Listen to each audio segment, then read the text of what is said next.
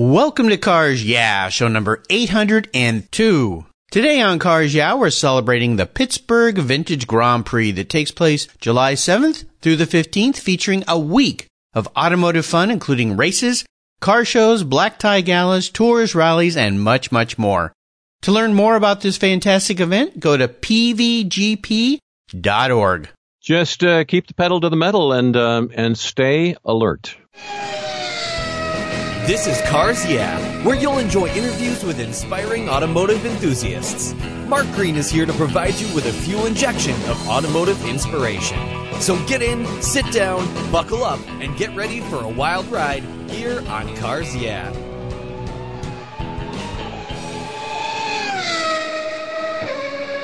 Hello, automotive enthusiasts. I am revved up and so excited to introduce today's very special guest, Ted Sawyer. Hey, Ted, are you buckled up and ready for a fun ride?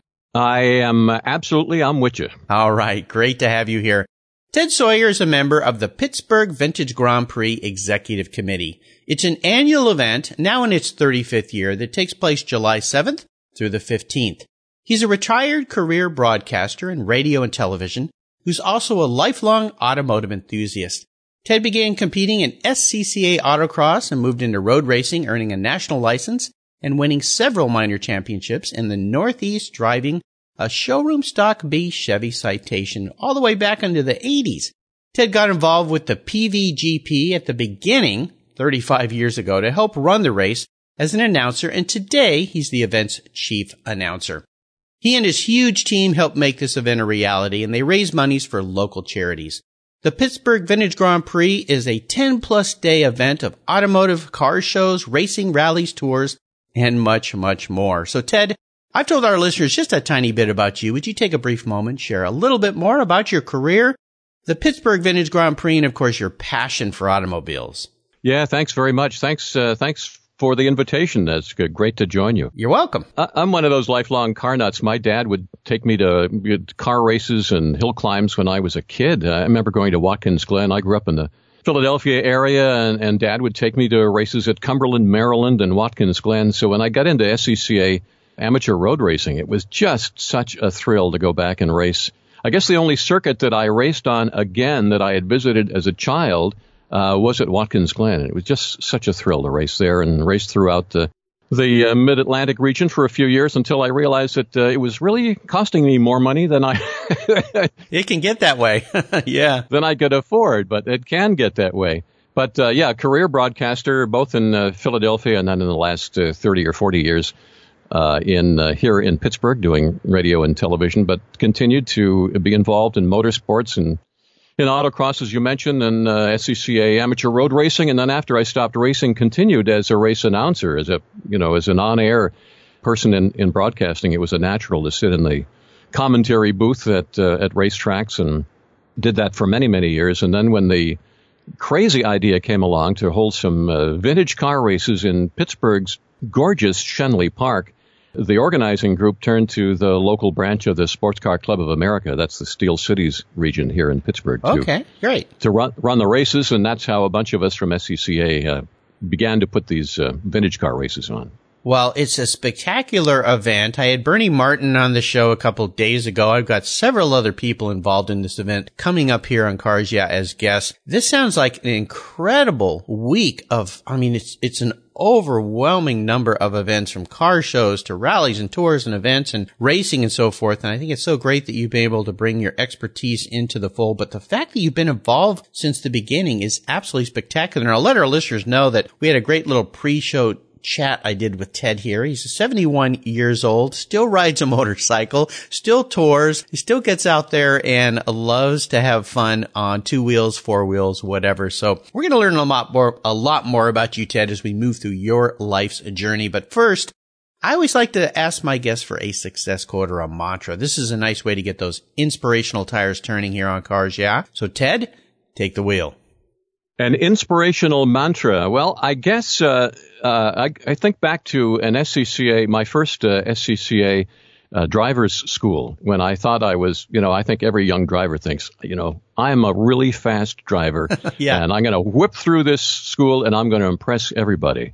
And I remember going really, really fast and having uh, the first uh, of the of the uh, sessions, the coaching sessions.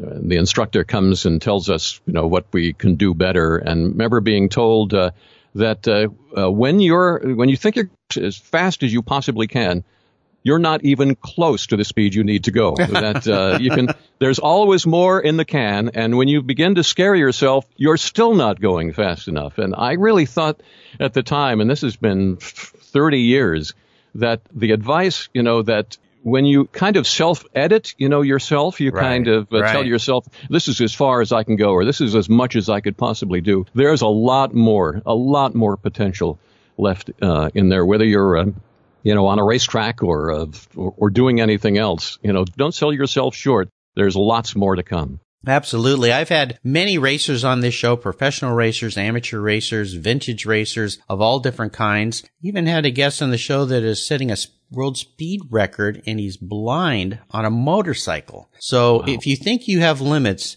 you're wrong. There's always another level to get to, but having a right coach, uh, having people around you that can help guide you and so forth, and having those ears work more than your mouth is usually the key to that, right? Absolutely. Absolutely. Well, how have you incorporated that concept into what you're doing there with the Pittsburgh Vintage Grand Prix? The idea that there's always a little more there to be had. Well, you know, I think back to uh, the, those first planning sessions before we did the first event uh, back in early 1983. Uh, you know, it was all blue sky stuff. You know, could we possibly do this? Would this work? Would the city let us do this? Could we actually run a safe event? Could we create a safe racetrack in a city park? All those things. You know, when you thought about them one at a time, you thought, geez, these are just too many challenges. I don't really think we can do that. But if you sit down and, you know, and apply yourself and work at it, you can make it work as we did that first year. It, was a one day event that first year. It was on Labor Day weekend. Well, this year it's our 35th uh, annual event. wow. It's, it's, it's more than two weeks long and it's just full of all kinds of events and shows and a, a black tie event and, and another special thing at a, at an airport jet center nearby and, yeah. and uh, autocross and uh, just all kinds of things in and out of the city that uh, you know you can just keep going you can just keep pushing just keep working just keep getting more folks involved and using more expertise to uh, move forward and this thing has moved forward incredibly well, and I understand when I spoke with Bernie, there's over a thousand volunteers that help with this event. So it, it's putting on these kinds of events when you go and attend them, you think, oh, this didn't look so hard. Well, try to get involved. Oh my gosh. Well, I, am really, really amazed and uh, honored to have you guys on the show here because I understand what it takes to put these kinds of things on. I've talked to so many people. It is a huge, huge endeavor, but we're so happy you do it because for those of us enthusiasts that attend shows like this, it is just a, it's a dream come true. So very cool. Well, Let's go back in time and talk about a story that instigated your passion for cars. I'm going to have you go way, way back here and tell us about that pivotal moment when you knew that you were indeed a car guy. Well, it's funny as I mentioned, my dad was a was a car nut, and uh, but he never really invested himself in it. I mean, he was always a a person who would go and look, but never was involved. And I I thought, you know, why if you if you see something that you love, why not just you know jump in all the way? And I think as a, you know, as a, as a child of the depression, he was just uh, a, a, bit reserved uh, when it come to that. Well, right. I wasn't a child of the depression. I was a child who gr- grew up uh, around uh, a guy who loved sports cars and racing. And he also loved big trucks and motorcycles. And I thought, this is what I want to do. And, and after all those years of going off to watch uh, races with him, I, I thought, yeah, I don't just want to watch. Watching is great, but you need to do it. You really need to do it to to enjoy it. Uh, and um, I still wish wish I was doing it. It's just one of those things that you can continue to do. And I find that you know I do I still work at a lot of SCCA races, but the vintage uh, events tend to bring in people.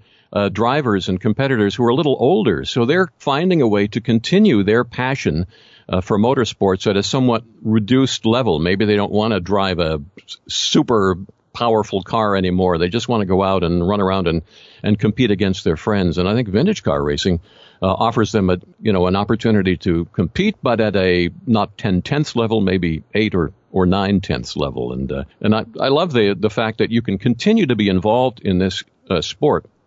Uh, without uh, risking life and limb, or or your bank account, for that matter. yeah, bank account. I did vintage racing for 12 years. It did affect my bank account. That's for sure. But you're right. There's all different levels you can run in. Anything from the uh, lemons level competing with very inexpensive cars all the way up to historic Formula One up in the nosebleed section of the seats. So, but you're right. I ran for a long time and I saw a lot of people in a very broad age range, including people that were, uh, you think, wow, you're still racing, but yeah, you can do it all different levels. So very fun stuff. Well, Ted, what I want to do now is take a look at some of the mini roads you've driven and talk about a huge challenge or even a big failure that you may have faced along the way, or talk about some of the huge challenges you faced with putting on these kinds of events. But the most important part of this is how did you overcome that? So tell us what that was. Take us down that path, but tell us what it taught you. You had asked about a, a great challenge or a great failure, and and uh, I guess my great racing failure was uh, was to go out one weekend at uh, what was at the time my local racetrack, which is Nelson Ledges uh, in eastern Ohio, wonderful road course that uh, thankfully is now under new ownership and maybe we'll be able to race again on in the near future. But uh, so that was my home track, and I'd won a bunch of races out there. I'd taken a driver's school there, and um, I'd entered a national race nearby at Summit Point, West Virginia. The race was canceled or postponed, so I thought, okay, I'll run this regional SCCA event just to keep going. Wouldn't you know, in uh, in a qualifying session. Uh, back in the carousel where the pavement was breaking up, rolled the car, Oh. ended up upside down in a swamp that was uh, right next to the, the road. And oh suddenly, gosh. suddenly, you know, this self image of me as this unbelievably fast, Yeah. dominant race driver that other younger drivers were looking at and saying, I wish I could drive as well as he can. Now I'm, I'm hanging upside down from my seatbelts. Yeah. In a, in a swamp with alligators coming your way. So, but uh, I did come back and managed to fix the car. The the difficulty there for me in particular was that I was racing in a what was uh, then called a showroom stock uh, category, and my car was the car that I drove to work. It was my daily driver. Oh, my gosh. On weekend, Wow. I'd put numbers on it, and yeah, I had a roll bar, you know, and all that stuff in it, and window net and all that stuff. But I'd take all the racing stuff out, and it was my go to work uh, and go to the grocery store car. So Wow, cool. for several several months, it was in the body shop, and I finally got it back, and I did a little bit more racing uh, with it, uh, and then you know that that was pretty much that for for my racing career. But um, it just reminded me that uh, you know when you want to do something like this that is a little bit risky, you have to be willing to accept. Uh, the, you know, whatever happens, something could go wrong, and uh, you you could have put something important at risk, but you can always come back and, and still continue to en- enjoy the sport. Yeah, absolutely. Those things humble you a little bit, don't they? I was also thinking about the early days of, of you know, because I'm in my 70s, so I had, uh, you know, cars back in in uh, in the 60s, and uh, one of my earliest cars uh, was a, a little Fiat uh, 600. Uh, that didn't run very well, and after a while, lost uh, reverse gear. And I remember going to my girlfriend's house and parking in her driveway and not being able to back up but to get to get I think that was a trick for you could tell her that there's no way for you to leave. I think that's what was really going on. But in those days, you know, we had uh, those of us who loved what we called at the time foreign cars uh, would always carry a big toolkit around in the back because the cars were unbelievably unreliable. And my poor dad had to come out and and tow my car home one time. I had a TR4 and the engine, uh, you know, ran out of oil or something. And so I feel so uh, so grateful these days that our cars are, you know, relatively well built and reliable and. Uh, not like those early days when owning uh, an interesting car was a real daily challenge. Oh yeah, absolutely. I think we're incredibly spoiled these days. Cars today can just go and go and go with very little maintenance, and uh, some of them, uh, the way people abuse their daily drivers, and they just keep running. So the reliability is absolutely spectacular compared to those old cars. I've been there, done that. I understand. Well, let's shift gears and go to the other end of the spectrum. I'd love for you to share what I call a career aha moment, or maybe it relates to the Pittsburgh Vintage Grand Prix. But what was your aha moment all about? I think that uh, as regards uh, the Pittsburgh Vintage Grand Prix, it's the uh, uh, amazing uh, things that you can do when you have a, a a good reason to do them. And I mention the good reason because the Pittsburgh Vintage Grand Prix was set up really to do two things. One is to share our enthusiasm for cars and, and car related things, vintage car racings and racing and, and shows and so on. But it really works because these thousand volunteers you mentioned are in it to help support these two great charities that this event uh, benefits. We hold a lot of events that are free to the public, uh, but through the 34 years so far of this event, we've given almost $5 million to the Autism Society of Pittsburgh and the Allegheny Valley School. And those are two charities that do incredible work for local individuals with autism and intellectual disabilities. And, and so when you have a, a real higher purpose in mind, when you know that it's not just about me having fun here, but also doing something for a population that needs our help and will appreciate the assistance that we can provide. It, really means you can move mountains uh, because it gives you a reason to keep moving forward, to try a little harder, to push a little bit more, you know, to spend an extra hour or make another phone call or do whatever it is that needs to be done. And so I think that's one of the reasons that this event uh, has worked so well and continues into its 35th year. Those great volunteers and the higher purpose of supporting the Autism Society and, and the Allegheny Valley School. Two wonderful institutions. And I don't think we would have had the support of the city of Pittsburgh and the Parks Department if it hadn't been for those two great charities. Wow. Well, kudos to you and your team and everyone involved for helping those great organizations out. I love it. I love it. Well, let's, let's talk about a proudest career or business moment or Pittsburgh Vintage Grand Prix moment. I would assume you've had many, but is there one that stands out for you? Well, I, have yeah, I've I've had a few, and uh, I mean, I I played in a in a bluegrass band on stage with the Pittsburgh Symphony Orchestra at one point. Uh, how's that? Yeah, that's very cool. But, uh, what do you play? Well, I I played for many years. I played guitar, and then later on uh, bass, and uh-huh. in a variety of of uh, band bluegrass bands and rock and roll bands, and and nice. And, just, just you know, as a it's a hobby thing. Uh-huh. So I did that, that on stage at one point with the Pittsburgh Symphony Orchestra. This is while I was at the time uh, the afternoon host of a classical music station on Pittsburgh's classical uh, classical music station. Um, yeah. So so I would play Bach, you know, and Beethoven and Mozart during the day, and then go out and play Bill Monroe and uh, Flatt Scruggs yeah. at night, which is a lot of fun. But you know, I don't know. Uh, a, very special moment. Uh, there have been there have been lots, but I, I, think being involved in this event was wonderful. I, uh, you mentioned in my introduction that I won a couple of minor SCCA road racing championships. Those were those will always stay in my mind. I remember getting uh, the trophy and a bottle of champagne at Pocono Raceway after having won my class in uh, what was called at the time Nordec, the Northeast Division Road Racing Championship race mm-hmm. in October, a race weekend when we had to scrape snow off the cars. oh my gosh! before we went out wow. to race. Uh, so that I mean that's that was a, a minor thing in many people's minds, but in my mind, it's it was great. You know, just to stand up there with the with the, the second and third place folks, and you know, be the winner uh, at a championship event at a big venue like that, it just feels so great. And it just reminds me that you don't need a huge thing to make you feel good. Yeah. Sometimes life's, you know, little victories uh, life's little championships are enough to keep, you know, to keep the spirit high. Up there with a bottle of champagne for your Dan Gurney moment. So very, very cool. Man of many talents you are, Ted. Well, let's have a little bit of fun and go back in time again. And I would love for you to talk about that first really special car that you got and maybe share a memory about that vehicle. I uh, was a, uh, as I mentioned, a, a real car nut, and uh, in uh, when was it? Uh, would have been Wow. I guess the third car I ever bought, I, I and it was my first sports car. Mm-hmm. I'd had a, a Ford station wagon that I bought from my parents, but when I went out to buy my first sports car, uh, there was a little shop nearby that had a, a 1960 Alfa Giulietta for what was an incredible amount of money at the time. I thought I think I spent seven hundred and fifty dollars or something yeah. on this car. sure.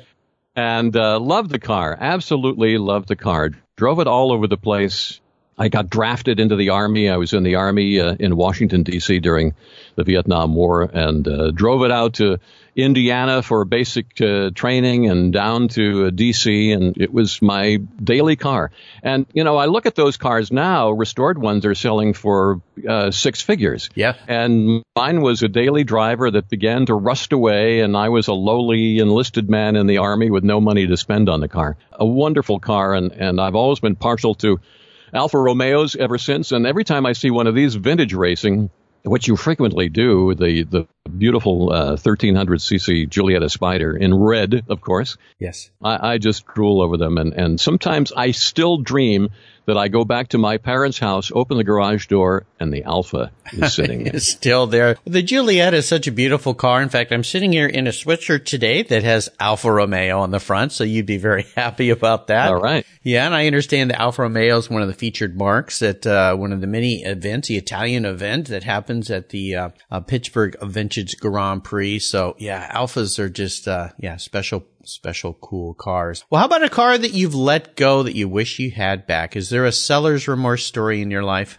Well, that, that that's certainly one. I always wish that I'd had uh, the money uh, and the wherewithal that I hadn't been in the army, for instance, at the time uh, when I had to let let that car go. Uh, but the one that replaced it was another one I would love to have today, which was a 64 TR4.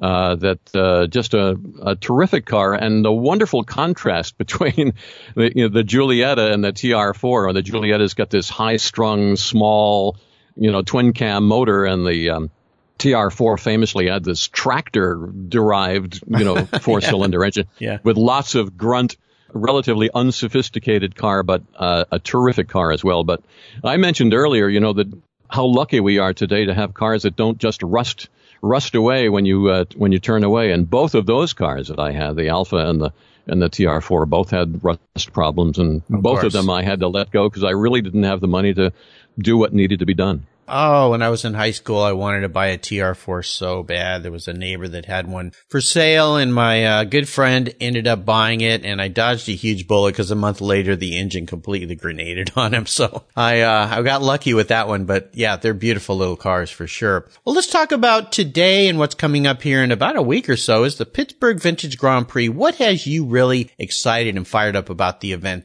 and the many events this year? Well, I just picked up uh, uh, an older uh, BMW that uh, my son and I are going to run in the very first event of the Pittsburgh Vintage Grand Prix this year, which is the kickoff rally, which is oh, kind of a, cool. a gimmick rally, uh, a, a, a, time, speed, distance mm-hmm. plus gimmick rally that's held on uh, July 2nd. Yeah. So we're going to go off and do that. And uh, then, of course, we have two weekends of races. Those things I really look forward to. Uh, we're at a local racetrack. There's a wonderful uh, road racing facility about 40 miles west of Pittsburgh called the Pittsburgh International Race Complex. We call it PittRace. And uh, so we done we were able to run some fast cars out there on a real race course. And this year, with Camaro, the marque of the year, we hope to get a whole bunch of uh, Trans Am type uh, cars oh, to run yeah. in, a, in a V8 uh, race out there. So that weekend's uh, great fun. And of course, uh, when we end up at Schenley Park the following weekend uh, in Pittsburgh, that the scene there is just incredible. It's just because the uh, as I mentioned, the the race course is created out of the park access road. So you've got curbs and trees and, and light poles Mm. and uh, and stone walls and so and hay bales. So when you take a picture, you know, of a 1950s car going by. Uh, with a stone wall and a hay bale there, it looks as though the picture could have been taken 50 years ago. Oh, yeah. It it's such an incredible scene.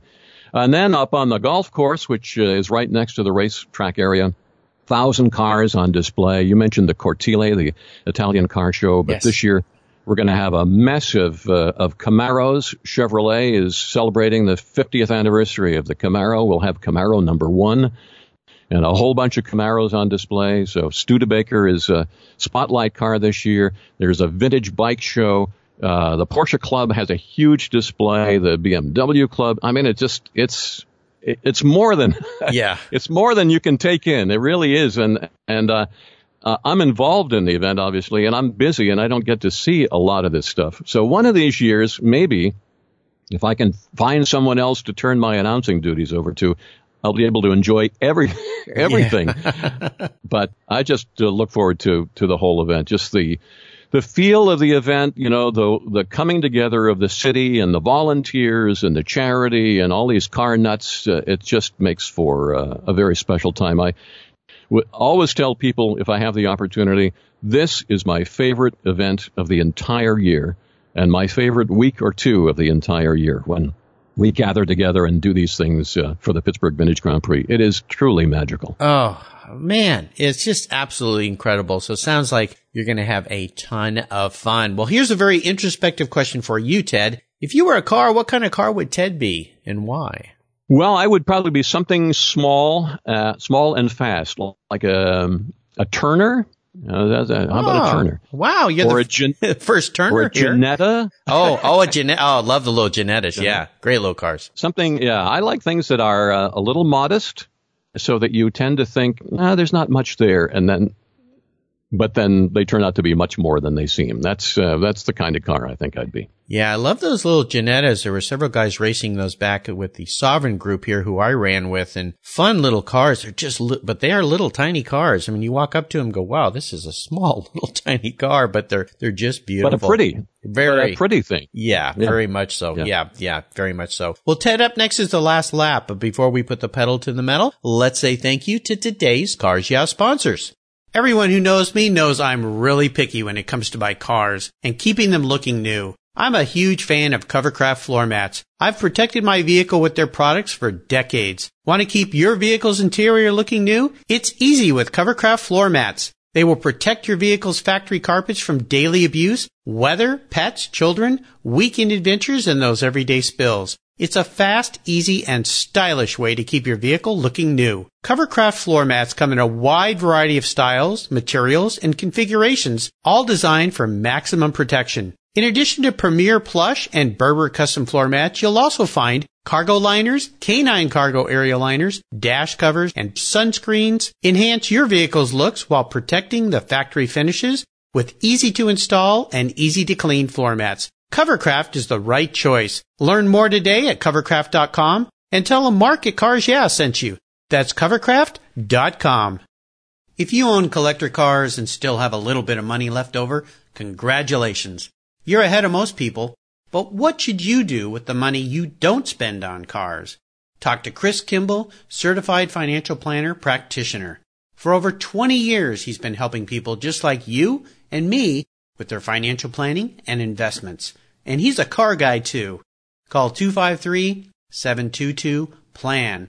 Or you can view his website at www.chrisvkimball.com.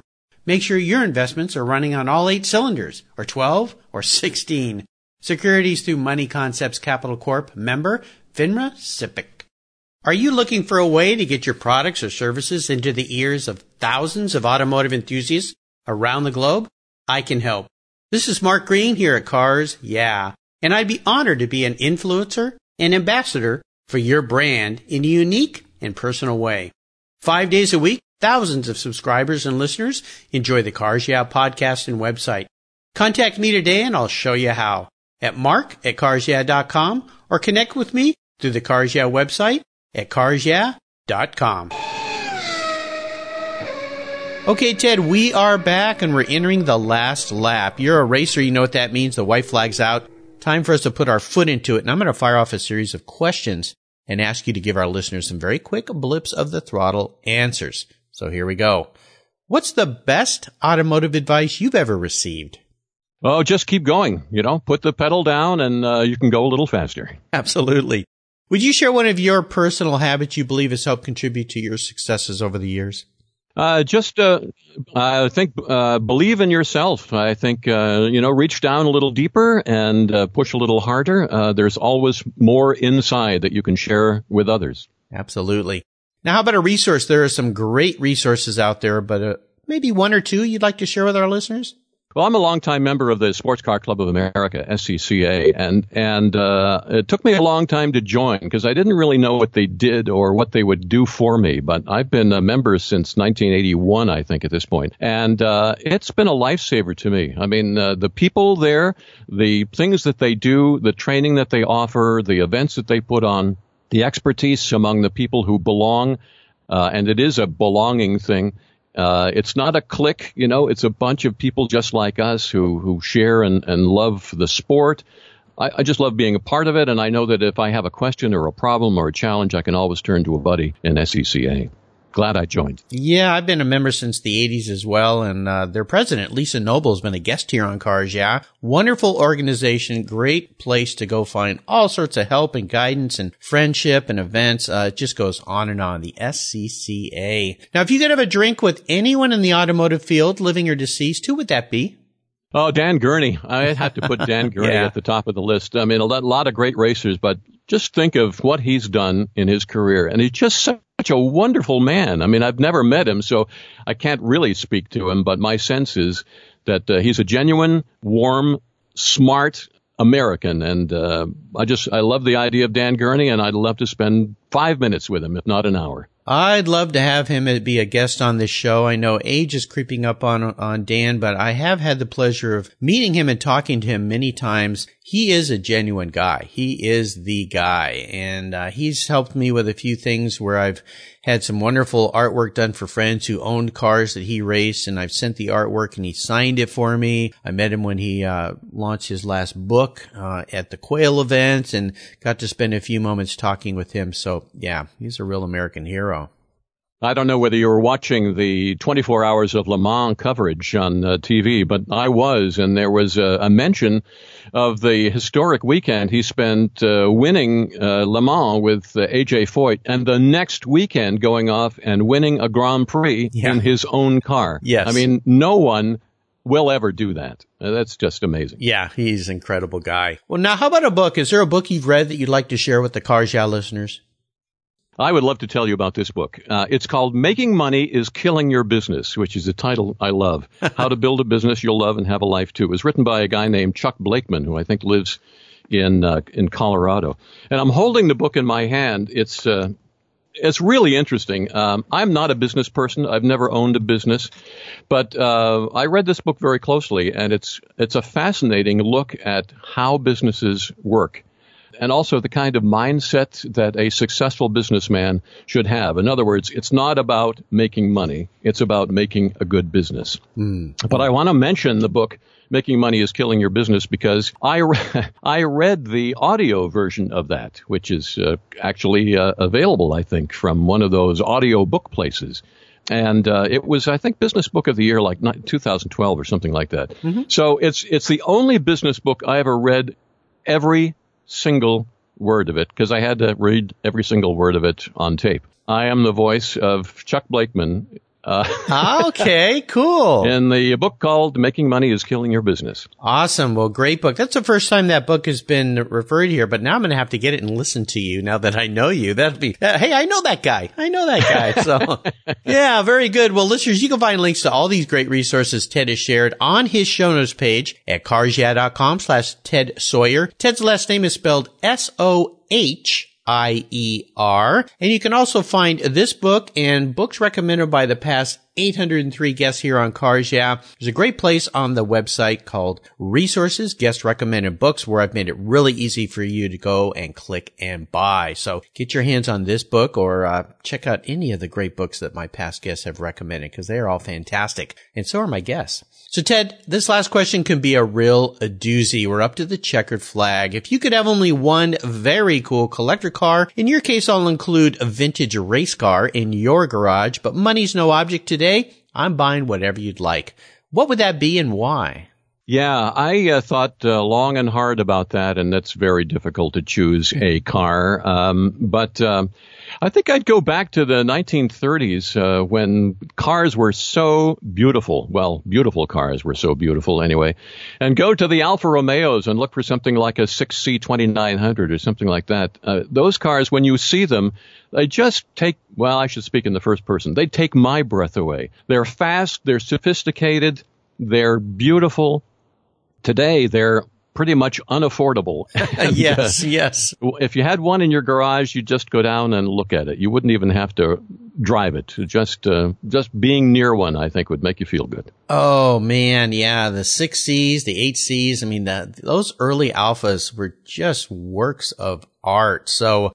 You picked something very, very special, so I will get to work and see what I can find for you out there. Thank you. I'd appreciate that. Thank yeah, you. I'm gonna have to get my big, big, uh, golfer's checkbook out, one of those that they give those golfers at one of those big championships, the big ones with lots and lots of zeros. You picked a very nice car, very special car. They just are wonderful, wonderful. Well, Ted, you've taken me on an awesome ride today. I knew you would, and I've really enjoyed getting to know you better and learning a little bit more about your perspective on the Pittsburgh Vintage Grand Prix. I want to thank you for sharing your automotive journey with the Cars Yeah listeners and with me.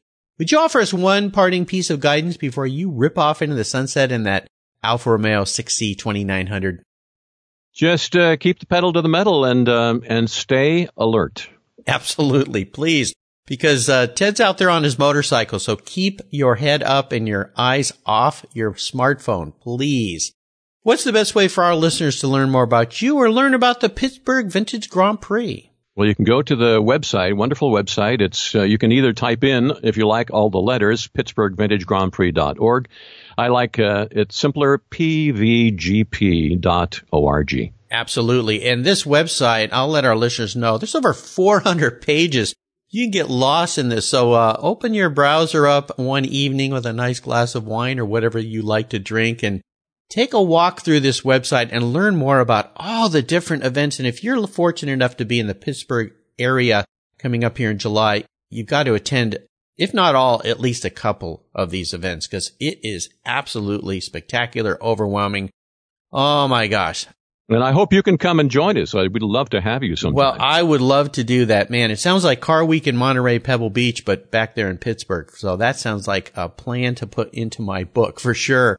Excellent. Listeners, again, you can find links to everything Ted has shared again on his show notes page at carsyeah.com. Just type Ted in the search bar or Ted Sohier, S-O-H-I-E-R in that search bar. And if you're at the Pittsburgh Vintage Grand Prix, walk up to Ted and say, Hey, I heard you on Cars. Yeah. Ted, thanks for being so generous today with your time and your expertise and for sharing your experiences with me and the listeners. Until we talk again, I'll see you at the Pittsburgh Vintage Grand Prix. Thank you. You're welcome. What's every automotive enthusiast dream? To design and build that perfect garage. My friends at Metron Garage are a group of creative talents who've combined their passion for cars with their careers in architecture.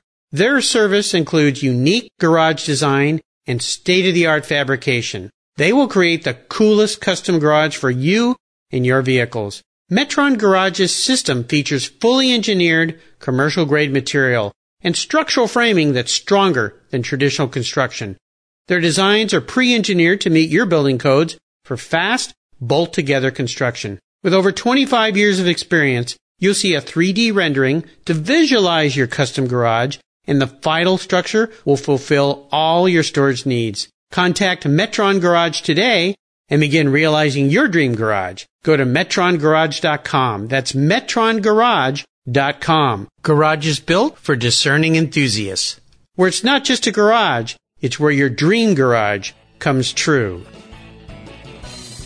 Thank you so much for joining us on today's ride here at Cars Yeah. Drive on over to carsyeah.com to find show notes and inspiring automotive fun. Download your free copy of Filler Up, a fun book filled with gorgeous photographs of fuel filler fun, including quotes from more inspiring automotive enthusiasts. Download your copy today, and we'll see you next time on Cars Yeah.